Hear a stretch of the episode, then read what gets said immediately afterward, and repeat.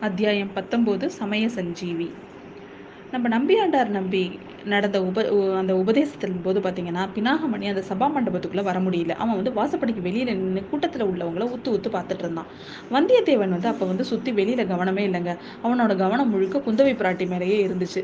அது ஆனால் பார்த்தீங்கன்னா நம்ம பினாகமணி பினாகபாணி வந்து வந்தியத்தேவனை பார்த்துட்டான் அவனோட முகத்தையே உத்து உத்து பார்த்துட்டு இருந்தான். இதை அத்தனையும் பார்த்தும் பார்க்காதது மாதிரி கவனிச்சிட்டு இருந்தான் இன்னொருத்தன். அவன் யாருன்னா நம்மளோட பழைய தோழன் ஆழ்வார்க்கடியான். இளவரசர் மதுராந்தகருக்கு நிமித்தம் பார்த்து சொல்லி அவன் மனசை கலக்கிட்டு வந்தியத்தேவன் அரண்மனைக்கு வெளியில வர்றான். அங்க கொஞ்சம் தூரத்துல நின்று காத்துட்டு இருந்த வைத்தியர் மகா அவனுக்கிட்ட வந்து அப்பனே நீ யாரு? அப்படின்னு கேட்குறான் வந்தியத்தேவன் பினாகப்பணியை பார்த்ததுமே அவனுக்கு ஒரு மாதிரி ஷாக் ஆயிடுச்சு. அதை வெளியில காமிச்சிக்காம என்ன கேட்ட நீனு?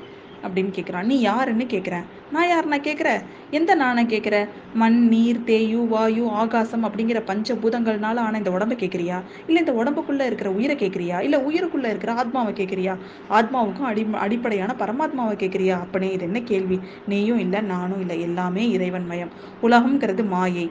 பசு பதி பாசம். இந்த இது பற்றின உண்மையை திருநாரையூர் நம்பிய மாதிரி பெரியவங்க கேட்டு தெரிஞ்சுக்கோ அப்படின்னு சொல்லிட்டு வந்தியத்தேவன் அரண்மனை வாசல் நின்று தன்னோட குதிரை மேலே தாவி ஏறுறான். குதிரை குதிரையை கொஞ்சம் வேகமாக செலுத்தினதுக்கப்புறம் வைத்தியர் மகன் தன்னை பின்தொடரலை அப்படின்னு தெரிஞ்சுக்கிட்டு கொஞ்சம் மெதுவாக போயிட்டு இருக்கான். ஆனால் வைத்தியர் மகன் அவ்வளோ சீக்கிரம் ஏமாந்துருவானா? அவனோட சந்தேகம் இப்போ நிச்சயமாயிடுச்சு. நகர்காவல் அதிகாரி கிட்ட போய் செய்தியை தெரிவிக்கிறான். அதிகாரி அனுப்பி இரண்டு காவல் வீரர்களை அழைச்சிக்கிட்டு அவனும் ஊரை சுற்றி வர்றான். அவன் எதிர்பார்த்தது மாதிரியே வந்தியத்தேவன் ஒரு ஒரு ஒரு சந்தில் நின்றுட்டு இருக்கிறான். இவன் தான் ஒற்றன். இவனை சிறைப்படிங்க சிறைப்படிங்க அப்படின்னு கத்துறான். என்னடா அப்பா உனக்கு பைத்தியமா? அப்படிங்கிறான் வல்லவராயன். யாரை பார்த்து பைத்தியம்னு கேட்குற இந்த உடம்பையா? இதுக்குள்ள இருக்கிற உயிரையா? அவனை மாதிரியே சொல்கிறான் நீ இப்போ வளர்றதுனேதே நீ பைத்தியம் நல்லா தெரியுது அப்படிங்கிறான். நான் பைத்தியம் இல்லை உன்னோட கோடிக்கரை வரை வரையில வந்த வைத்தியம் நான். காவலர்களை தஞ்சாவூர் கோட்டையிலிருந்து தப்பிச்சு இலங்கைக்கு ஓடிய ஒற்றன் இவன் தான் உடனே இவனை சிறைப்பிடிங்க அப்படின்னு சொல்றான் அவன். காவலர்கள் வல்லவராயனை நோக்கி நெருங்கி வந்தாங்க. ஜாக்கிரதை இவன் சொல்றதை கேட்டு தவறு செய்யாதீங்க. நான் இளவரசன் மதுராந்தக தேவரனோட வந்த நிமித்தக்காரன் அப்படிங்கிறான் வந்தியத்தேவன். இல்லை இல்லை இவன் ஒரு பொய்யன். இவனை உடனே சிறைப்படுத்துங்க அப்படிங்கிறான் வைத்தியன் மகன். இதற்குள்ள இவங்களை சுற்றி ஒரு பெரும் கூட்டம். கூட்டத்தில் சில பேர் வந்தியத்தேவனுக்கு கட்சி பேசுனாங்க. சில பேர் வைத்தியன் மகனுக்கு சாட்சி பேசுறாங்க. இவனை பார்த்தா நிமித்தக்காரனா தெரியலங்கிறான் ஒருத்தன். ஒட்டனாவும் தெரியலங்கிறான் இன்னொருத்தன். நிமித்தக்காரன் இவ்வளோ சின்ன பையனா இருக்க முடியுமா என்ன அப்படிங்கிறாங்க. ஏன் முடியாது? ஒற்றன் குதிரை மீது மீது ஏறி வீதியில் பகிரங்கமாக போவானா அப்படின்னு கேட்குறான் இன்னொருத்தவன். இந்த மாதிரி எல்லாரும் சண்டை போட்டுட்டு இருக்கிறாங்க. இதுக்கிடையில பினாகபாணி இவனை சிறைப்பிடிங்க உடனே சிறைப்பிடிங்க பழுவேட்டரையரோட கட்டளை அப்படின்னு கத்துறான். பழுவேட்டரையர்னு பேரை கெட்டதுமே அங்கே கூடியிருந்தவங்களுக்கு வந்தியத்தேவன் மேலே பாவம் அனுதாபமா இருந்தது. அவனை எப்படியாவது தப்புவிக்க வழி உண்டான்னு யோசிக்கிறாங்க. இதுக்கிடையில ஆழ்வார்க்கடியான் அந்த கூட்டத்தோட ஓரத்தில் வர்றான். இளவரசரோட வந்த நிமித்தக்காரன் இங்கே இருக்கானா அப்படின்னு கத்துறான். இல்லை இவன் ஒற்றன் அப்படிங்கிறான் பினாகபாணி. இதென்ன வம்பு? நீ மதுராந்தக தேவனோட வந்த நிமித்தக்காரனாக இருந்தால் என்னோட வா. உன்னை இளவரசி அழிச்சிட்டு வர சொன்னாங்க அப்படிங்கிறான் ஆழ்வார்க்கடியான் வந்தியத்தேவனுக்கு அப்படியே து மனசு அப்படியே துள்ளி குதிக்குது. அந்த நிமித்தக்காரன் நான் தான் தோவரேன் அப்படின்ட்டு ஓடுறான் அவனோட. விடாதீங்க ஒற்றனை விட்டுடாதீங்க அப்படின்னு கத்துறான் நம்ம பினாகபாணி. ஆழ்வார்க்கடியான் வந்து சொல்றான் நீ நிமித்தக்காரன் தானாங்கிறத நிமி நிரூபித்து காட்டுது அப்படின்னா நீ என்னோட வரலாம் அப்படிங்கிறான். எப்படி நிரூபிக்க சொல்ற? அப்படின்னு கேட்குறான் வந்தியத்தேவன். அதோ ரெண்டு குதிரைகள் வேகமா வருது. அதன் மீது வர்றவங்க ஏதோ அவசர செய்தி கொண்டு வரதா தெரியுது. அது உண்மையா இருந்தா அவங்க என்ன செய்தி கொண்டு வராங்கன்னு சொல்லி பார்க்கலாம் அப்படிங்கிறான். குதிரையின் பேரில் வந்தவங்கள வந்தியத்தேவன் உத்து பார்த்துட்டு ஓ சொல்கிறேன் ராஜ குடும்பத்தை சேர்ந்த ஒருத்தவங்களுக்கு ஜலகண்ட விபத்து நேர்ந்திருக்கு. அந்த துக்க செய்தியை தான் அவங்க கொண்டுட்டு வராங்க அப்படிங்கிறான் வந்தியத்தேவன். இவன் சொல்லி வாயை மூட்டுறதுக்குள்ள குதிரை வந்து ஜனக்கூட்டத்தை நெருங்கிடுச்சு. ஜனங்கள் மேலே போ போக வழிவிடாத மாதிரி குதிரைகளை பிடிச்சிக்கிறாங்க. நீங்க தூதர்கள் போல இருக்கு. என்ன செய்தி கொண்டு வந்திருக்கீங்க? அப்படின்னு ஆழ்வார்க்கடியான் கேட்குறான் ஆமா நாங்கள் தூதர்கள் தான் துக்க செய்தி கொண்டு வந்திருக்கோம். இளவரசர் அருள்மொழிவர்மர் ஏறி வந்த கப்பல் வந்து சுழற்காற்றில் அகப்பட்டு அகப்பட்டுடுச்சு.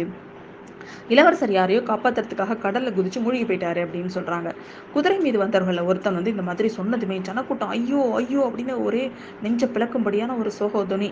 எங்கிருந்து தான் அவ்வளோ ஜனங்களும் வந்தாங்களோ தெரியாது. அவ்வளோ சீக்கிரத்துல அவங்க எப்படி வந்து சேர்ந்தாங்கன்னு சொல்ல முடியாது.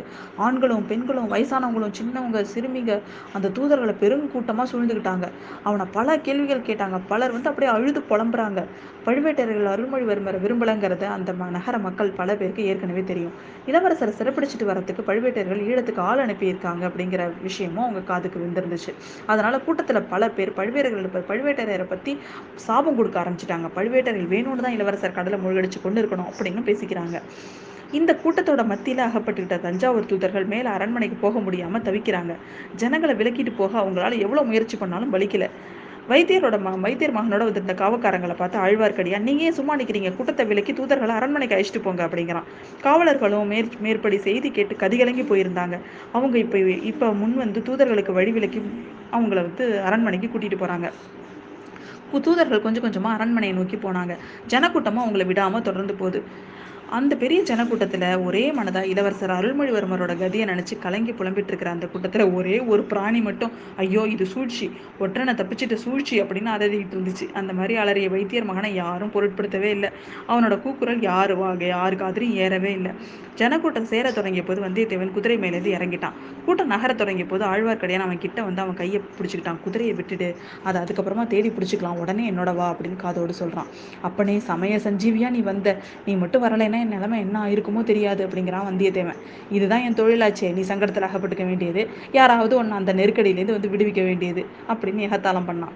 ரெண்டு பேரும் ஜனக்கூட்டத்தில் அவங்கள த அவங்க தள்ளிக்கிட்டு போகாத மாதிரி ஓரமாக வந்து நின்றுக்கிறாங்க கூட்டம் போனதுக்கப்புறம் வந்தியத்தேவனோட கையை ஆழ்வார்க்கடியான் பிடிச்சி வேறு திசையாக அவனை கூட்டிகிட்டு போகிறான் அரண்மனைகள் இருந்த வீதியில் முன்னொரு தடவை நம்ம பார்த்துருக்கோம்ல அந்த பூட்டி கிடந்த கொடி வீடு. அதுக்குள்ளே அவங்க போகிறாங்க கொல்லைப்புறத்தில் இருந்த நந்தவனத்து வழியாக போய் கொடி வழியில் கொடி அந்த கொடி வீடு வழியாக நடக்கிறாங்க. கொஞ்சம் நேரத்துக்கெல்லாம் நீல நிற ஓட தெரியுது. அதில் ஒரு ஓடமும் மிதக்குது. ஓடத்தில் ஒரு ஒரு ஒரு பொண்ணு இருந்தா. அவளை பார்த்ததுமே நம்ம வந்தியத்தேவனோட உள்ளம் வந்து அப்படியே துள்ளி குதிக்குது. அது யாராக இருக்கும்னு நம்ம எல்லாருக்குமே தெரியும். அவன் அதுக்கப்புறம் என்ன பேசுகிறான் அப்படிங்கிறத அடுத்தது அடுத்த பாகத்தில் பார்ப்போம்.